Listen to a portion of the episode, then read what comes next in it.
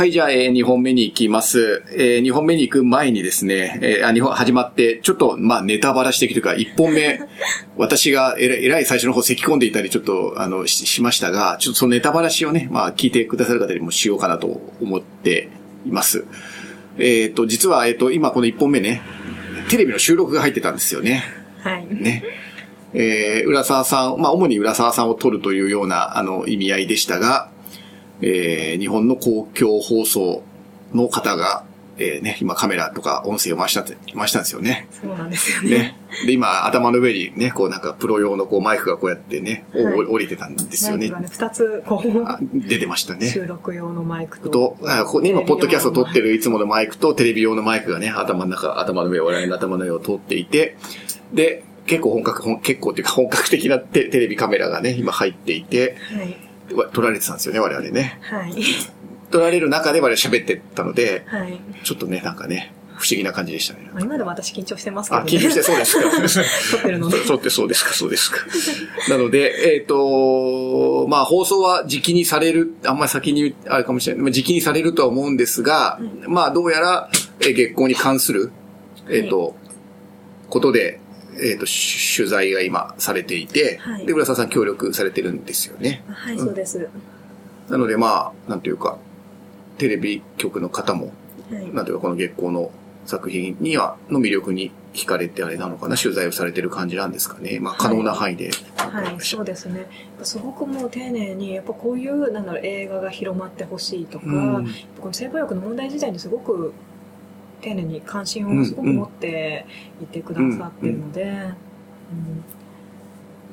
じゃあ、取材されていても、はい。あれですかね、こう、しまあ、信頼してというか、し取材を受けられ、受けてもらえ、なんていうかな、取材されてる感じですか？あのすごく信頼できましたね。うんはい。じゃあ、浦沢さんのお顔を、を見見るとしたら、その番組を見るしかないですね。そうですね。ちゃんと映ってるといいですけど。そうですね。近近々、多分月光が上映されてる間にはどっかで多分放送はされるんでしょうけれどね。はい。なので、まあこれを、多分まあこのアップは比比較的スムーズにアップは機械担当の人してくれるので、はい。まあこれを聞いて、まあどっかで公共放送のテレビ欄を見ていると、なんか性暴力を取った、なんか男性監督がみたいな話で、はい出ますかね、新聞にね、ララテ欄とかにえっ、ね。と、多分そうだと思います。ですよね多分ねはいおはよう日本だうんそうです。。あ、そうなんそうなんですね。おはよう、朝の、朝の NHK の番組ですね。じゃあ、ちょっとそれはお楽しみというか、はいまあ、また、あの、告知とかツイッターとかだったり、あそうですあそうです Facebook だったり流しますじゃあ、ので。浦田さんの方が流れますね、そうするとね。なので、一本目はそんな不思議な緊張感の中で、今ね、はいもう、もう書いちゃいましたからね。はい。ちょっとあの気が、私個人的にはすごい気が楽になりましたけど、はい。なんで、まあ、あの、私はあの、いろんな初版の事情により、あの、顔は出しませんので、私は多分モザイクがか多分かかっていて、いると思いますけど、浦沢さんは、浦沢さんの顔が、まあ、バッチリ出てると思いますので、はいまあ、これを聞いた方は二度、えおはよう日本楽しめるという感じでしょうかね。はいというのが、まあ、すみません、ネタバラシ。ちょっと私、あの、若干緊張してしまして、さっき咳き込んだのがそれが背景であります。はい、失礼いたしました。はい。じゃあ、えっと、2本目ですが、えっ、と、浦沢さんの、まあ、なんというか、ちょっと背景というか、えっ、と、あと、まあ、監督とどう出会ったかみたいな話からちょっと話が進められるといいのかな。で、まあ、先ほど一番最初にこの、こういう作品作ってくれて、ありがたかったというか、あの、はい良かったっていうふうにおっしゃってましたけど、そこには、まあ、浦沢さんの背景というか、はい。あの、当事者としての背景があると思うので、はいまあ、可能な範囲で、ちょっとその辺をお聞かせいただいてもいいですか？あはい、わかりましたね。何から話せばいいかな。うん、そうですね。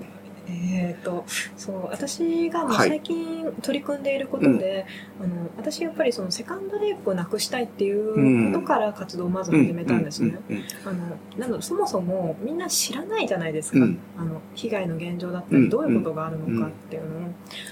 それで、あの、活動を始めて、やっぱりその、なんだ悪気があって傷つけてるわけではみんな決してなくて、うんうん。知らないからだから。じゃあちょっとセカンドレイプとは何かっていうところにちょっと一個戻っていいですか？はい。えー、とセカンドレイプっていうのは、あの被害を受けた人がやっぱその傷がある中でうん。他の人にあの何か言われたりとか他の人の言葉だったり行動だったりそういうので傷つくことをあの二次被害うん。と言ってセカンドレイプって言います。ぱりそのセカンドレイプを受けたりすると、あの回復がどんどん遅れてしまうんですね。その一時的な被害、直接的な被害じゃなくてってことですよね。はいそれ以外の周囲の人たちのはい。言葉だったり、態度だったり、言動で2回目傷つくというか、はいっていうようなことですよね。はい私はどちらかというとその方が辛か辛いことが多かったので、あ、ご自身が。はい、まあ、可能な範囲でどんな体験をされたかっていうのを教えてもらえると少しいいかなと思うんですけど。そうですね。でもちょっと裏切り事っぽくなっちゃうのが嫌なんですけども 例えば私はその被害あった後も、う。ん。あの今も比較的女性らしい格好をしているうんん、ですね、そうですね。そうそれに対してスカートを履いてるのがいけないとか。ああ、うん、うん、あのスカートを履くことを選んだのは被害に遭いやすくなるよりもスカートを履くことを選んだんだねとか言われたりあと、うん。その学校でその PTSD がすごくひどくて、うん。あのすぐに気を失ってしストレスが溜まると倒れてしまうっていう状態が続いた時に大学に通えなくなってしまったんですけども、大学でやっぱり倒れて保健センターに運ばれた時に、うん。保健センターの先生にあのなんか倒れるなら学校来るんじゃないわよっていうふうに言われて、うん。うん。あなたのせいでみんなが迷惑してるのよって言われて学校行けなくなっちゃった。保健、いわゆる大学の保健室でしょ？はい。す すごいですね。それ。ねはい、うーん。そういう本当に細かいことですけれどもね、うんうんたくさんありましたねもう言えないぐらい、うんうん。じゃあそこは、あの、一時受賞というよりも、はい。浦沢としてはそっちの方がきつかったというか、っていう体感的な。長いんですよね。なんていうかやっぱりいくらでもありますし、うん。本当に細かいことでも、やっぱりひ傷ついてる時に例えば、はいあ例えばその殺されなくてよかったねとか。うん。うーん。なんだろう私はその挿入行為をされていなかったんですけども、うんうん。挿入されなくてよかったねって言われたりとかするとやっぱりすごく傷ついたりとかっていうのは、なんだろう逃げられてよかったねとか、ううん。ん。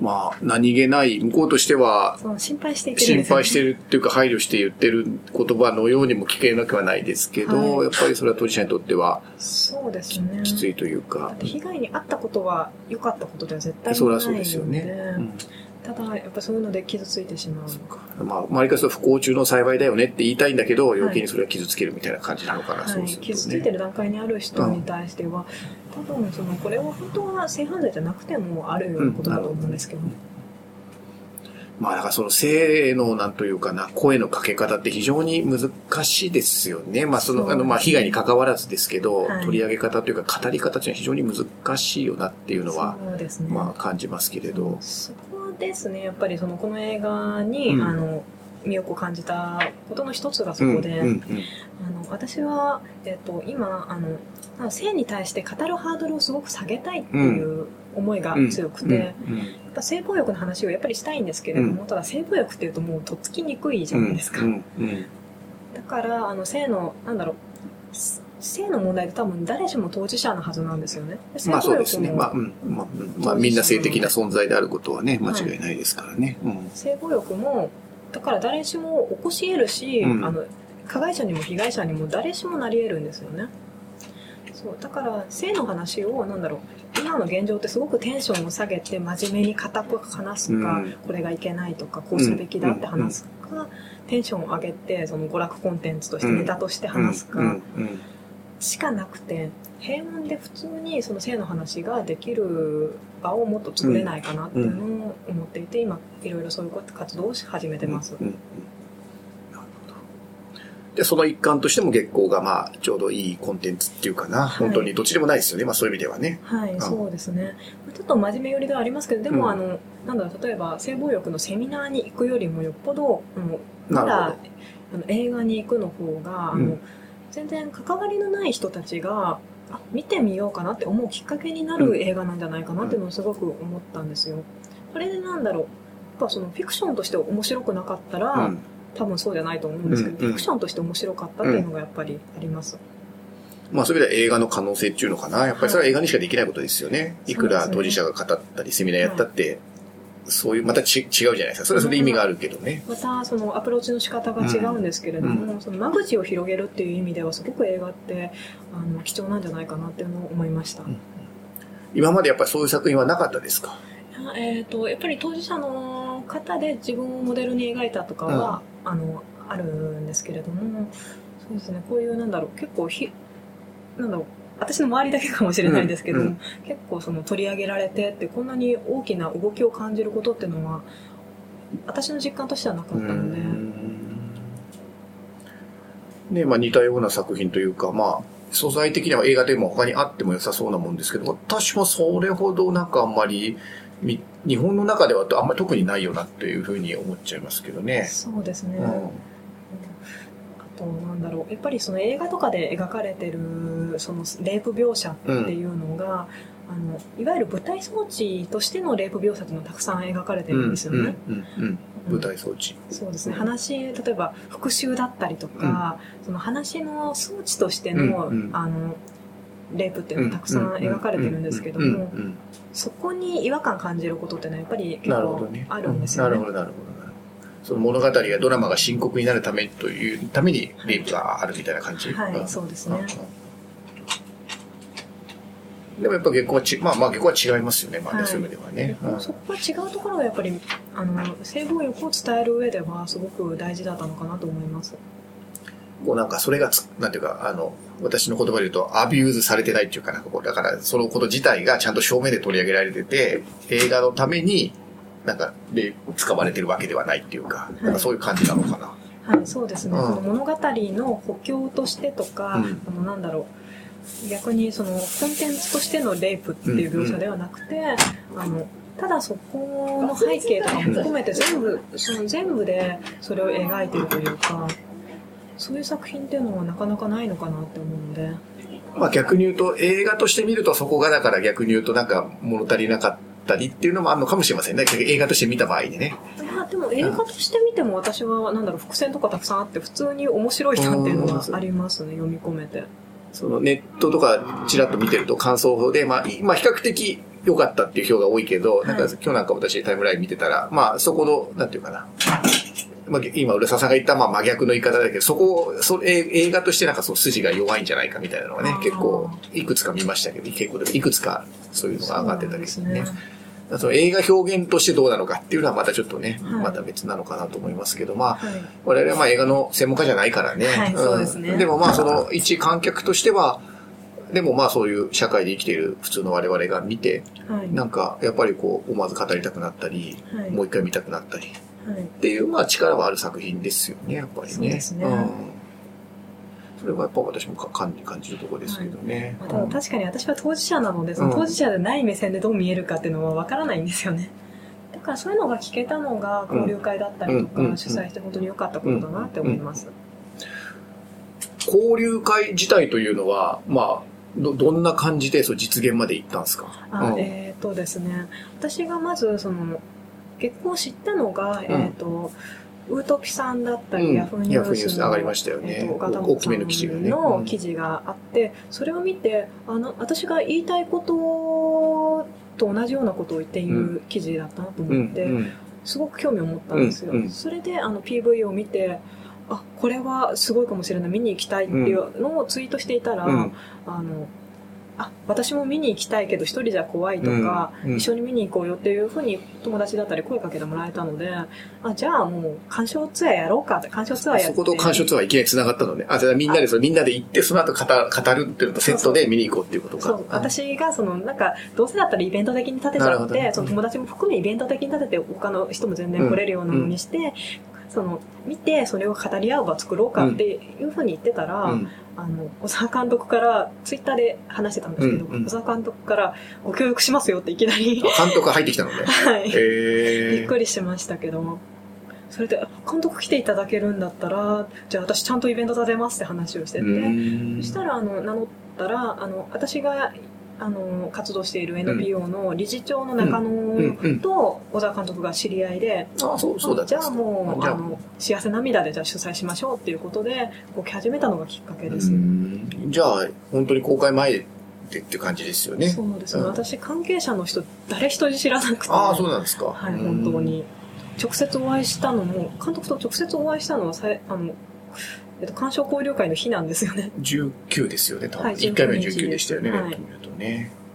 そっか。じゃあもうでもそこからトントントンといろんな感じでね、はいテレテレビまで出る話になってるから、この、このスピード感ったらすごいですね、浦沢さん的にはね。はい、すごいびっくりしました。うんでも本当なんか周りの方たちもすごく協力してくれて、その NHK の方もそうですし、うんあの、なんだろう、関係者、小沢監督はじめ関係者の方もそうですし、その自分の周囲の方だったり、本当にたくさん協力してもらえて、やっぱりすごく応援されてるんだなと思って、すごく本当ありがたかったです。うん。うん。みんな関わった人たちがなんかね、こう、新しい出会いができたり、はい。繋がっていける感じっていうのもね、それもなんか映画の副産物というか、はい。ね。映画に対する関心の高さと、やっぱ小沢監督がその来てくれるってことによって、すごい訴求欲があったんですよ、うんその交流まあ。まさか監督がそこに来るかみたいなね。そうなかなか映画の監督が、うん。あの見た直後に監督の話聞けるってすごい贅沢だなって、うんうん直接しかも、だからあの交流会最初26日を先に幸せ涙で企画してたのを、もう1日半で20人埋まっちゃったんですよ、うんうん結構じゃあ、リア反応がパッパッパッと来た。僕、私も行きたい、僕も行きたいっていうので。申し込みがパッと来て埋まって、へーもうすぐキャンセル待ちになってしまって、でもまだ興味ある人たくさんいたのでもったいないなと思っていて個人で急遽1週間前に。もう募集期間5日間だったのにまた、ま2部は満員で、うんタイムライン見てても結構な、浦沢さんのタイムラインは、その当日結構激しかったですよね、なんかね。そうですね でも、だ大大成功というか、はい、うんまあいろいろ反省点はたくさんありますけども、うんやってよかったなっていうのは本当思います、ね、写真もタイムラインに上がってましたけど、あ皆さんとてもいい素敵、監督も含めてね、なんかいい顔されてたというか、はい。充実した感じは伝わってきましたけど、はい。まあなんかそれなりの手応えというかあれですかね。はい、うん。やっぱりこういう機会ってすごく大事だなっていうのもまた監督ともお話ししてたんですけれども、やっぱ実感しました。そこが、まあ、あの、月光のこの、まあさっきの浦沢さんの話とし敷居が低い感じ。はい、うん、さっき言ってまあ、た、多分高いとは思うんですけどね。はいでもまあ監督が来てるからね、なんか、はいえーでもまああこう、やっぱ監督との話ができるとすごいそうそう。でもそれは映画にとってすごい敷居がさ低い話じゃないですか。だって普通の映画って、だって普通におえシネコンとかで見て、はい。ああ、面白かったとかつまんなかったっつって、まあもう日常に戻っていくわけですけど、出たらね、監督いて、はい。っていう映画をこう、日常に近づけていく。まあ監督もそれは意識してるのかもしれませんけど、はいとってもなんかそれに、我々もとこに、お客としてもはい単なる見て終わりじゃなくて、はい。監督と交流するっておまけがつくっていうのがね、はい。とっても、イベントとしてもすごい楽しいですかね。そうですねうんそれ自体もそうですし、結構あの、劇場にもいつも監督いて、うんうんあの、その後で参加者の、参加者、えっ、と、なんだろう、見に来た方とお話ししてたりするから、そういうことできるので貴重だなっていうのをすごい思いますね。私ちょっと自慢しちゃうけど、私は敏夫さんにサインもらっちゃった。敏夫さんの会にちゃんと行ってですね、はい。敏夫さんにサインもらって、敏夫さんに、あの、敏夫さんこと古山健太郎さんに、はい。そういう情け、情けない男の役で、はい。すごく良かったですって、なんかそういうおかしな感想、すごいめちゃくちゃおかしな感想を言ったんですけど、はい。とても喜喜んでというか、伝わって良かったですっていうふうに、古山さんはおっしゃってましたね。はい。皆さんすごかったですよね、演技が。敏夫はどう、どうですか？なんだうん。ろう。まあ、いろいろ思うところはあるんですけれども、うんやっぱりその、あ、この人は弱い人間なんだなっていう感じがですごく出て。まそうで。すよね。弱くて、情けなくて、はい。がすごく出てるから、はい。いいなというか。はいうんなんかこう、当当事者だとあれを見るとなんか嫌嫌な感じは起こらなかったんですか？えーと、嫌な感じってあいうかあの、自分が嫌な体験を思い出しちゃうというか、あの、年を見て、年子に対してはそんなになかったですね。なんか多分私7年語ってきたので、ある程度体制ができちゃってるっていうのがあって、活動も7年くらいやってるので。なるほど。うん。じゃあそんなに別になんか生々しさが蘇ってくる感じではなくて、そうですね、フラッシュバックだったりとか、そのその後の、あの、やっぱり私が今まで苦しかったことっていうのが、自分がやりたかったことが、うん。あの、できなくなることが一番苦しかったんです、被害に遭った後ってういうのは。ん。セカンドレイプもそうなんで、うん。も含めなんですけれども、自分のやりたいことがたくさんあって、その、例えば香りの話でピアノのチャンスをつかんだのにつかめなかったとか、うん。うん。そういう、なんかそういうようなことが本当にたくさん起きてって、そういうところの方がやっぱり自分的にはありました、ね。やっぱり、かおりちゃんのところにやっぱり共感しながら見てたっていう感じですかね。そうですね。まあ男性は圧倒的に年男の情けなさというか、あの弱さに多分いたたたたってこう思いながら多分見見ますよね、男性が見るとね。そうですね。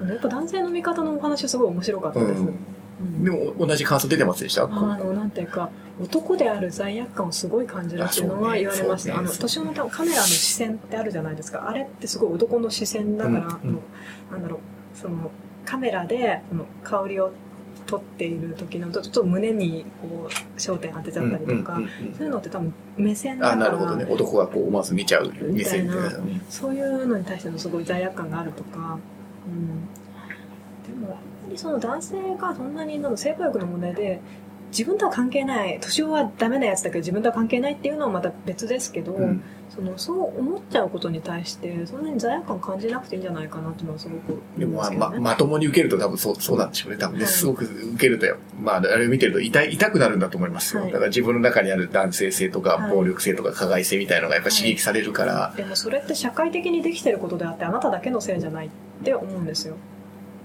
確かにね。はい、だからそこはあんまり責めたくないなって私すごく思っててそのやっぱどうしても性暴力の問題になると男性が責められるような気持ちになまあ、っちゃう、まあ、同じですよ。だから映画見て硬くなる、防衛的になると同じでね。そこなんはかそういう風難しいよねになってしまったらやっぱ男性に伝わらないのが私は嫌なんですね。男性がシャットダシャットアウトしちゃいますもんね。はい、すごいいい面白い話になってきたんですけどね、20分。ちょうどね、過ぎちゃう感じなんですね、はい。これでね。じゃあまあごめんなさい、もう一本ぐらいね、3本目やりたいなと思いますので、はい。ちょっと盛り上がってきたところでありますが、はいごめんなさい、一すいません回ここで終了にしたいと思います。ありがとうございました。あり。がとうございました。